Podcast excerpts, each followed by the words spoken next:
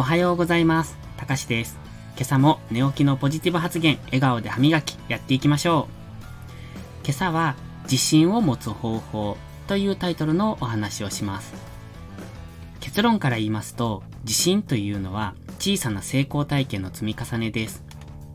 つまり、最初から自信を持っている人はいないですし、成功体験の伴わない自信はただの根拠のないものです。根拠のない自信は僕も持っていますし、それが間違っているとは言いません。ただ、もちろん根拠のある自信の方がより強いものですよね。では、小さな成功体験とは？例えば、赤ちゃんが二足歩行をするとき、何度も何度もこけては立ち上がり、挑戦しますよね。それは、親がそうしているから、自分もできると信じてやっているんです。そして二足歩行ができるようになり、少しずつできることが増えていく。これが小さな成功体験です。僕たちももともとこういった成功体験をずっと積んできてるんですよ。でも、それを忘れてしまっている。だから、常に新しい成功体験を積み続ける必要があるんです。そうすると、より大きな挑戦も自信を持ってやっていけるんです。では、どんな体験がいいのか。それは何でもいいと思います。二足歩行の時の記憶はさすがにないと思いますが、例えば、自転車に初めて乗れた時、どうでしたか？補助輪を外して走行できるようになった時の体験、覚えてますか？九九の暗記をした時はどうでしたか？何度も何度も口ずさみながら練習しましたよね。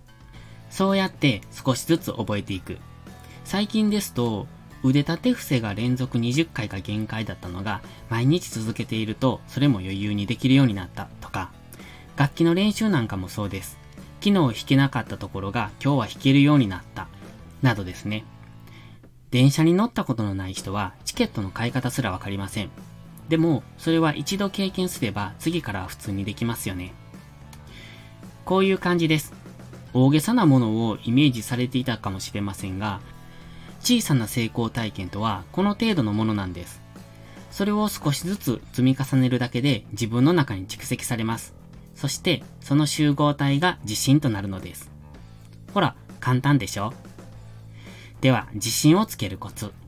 先ほどまでの例を聞いて感じていただけたかもしれませんが、今までやったことのないことにチャレンジするというのがコツです。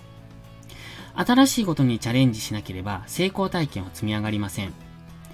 新しいこととは不安と違和感の連続です。でも、それが自分の経験値となり、自信へつながるんです。不安と違和感は知らないことへの恐怖の表れです。逆に言えば、知ってしまえば何も恐れるものはないってことです。電車に初めて乗った時、チケットの買い方もわからない。どのホームへ行けばいいかもわからない。でもね、それって知ってしまえばただの日常に変わりましたよね。何も怖いものはなくなるんですよ。これが経験です。新しいことを恐れないで。怖いのは最初だけです。その先に自信という大きなメリットがあります。では、まとめますね。一つ目、自信とは小さな成功体験の積み重ね。二つ目、小さな体験とは何でもいい。三つ目、新しいことに挑戦することが自信をつけるコツ。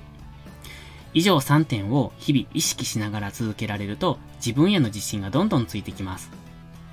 そして最後に僕からの言葉のプレゼントです。あなたはとっても魅力的な人です。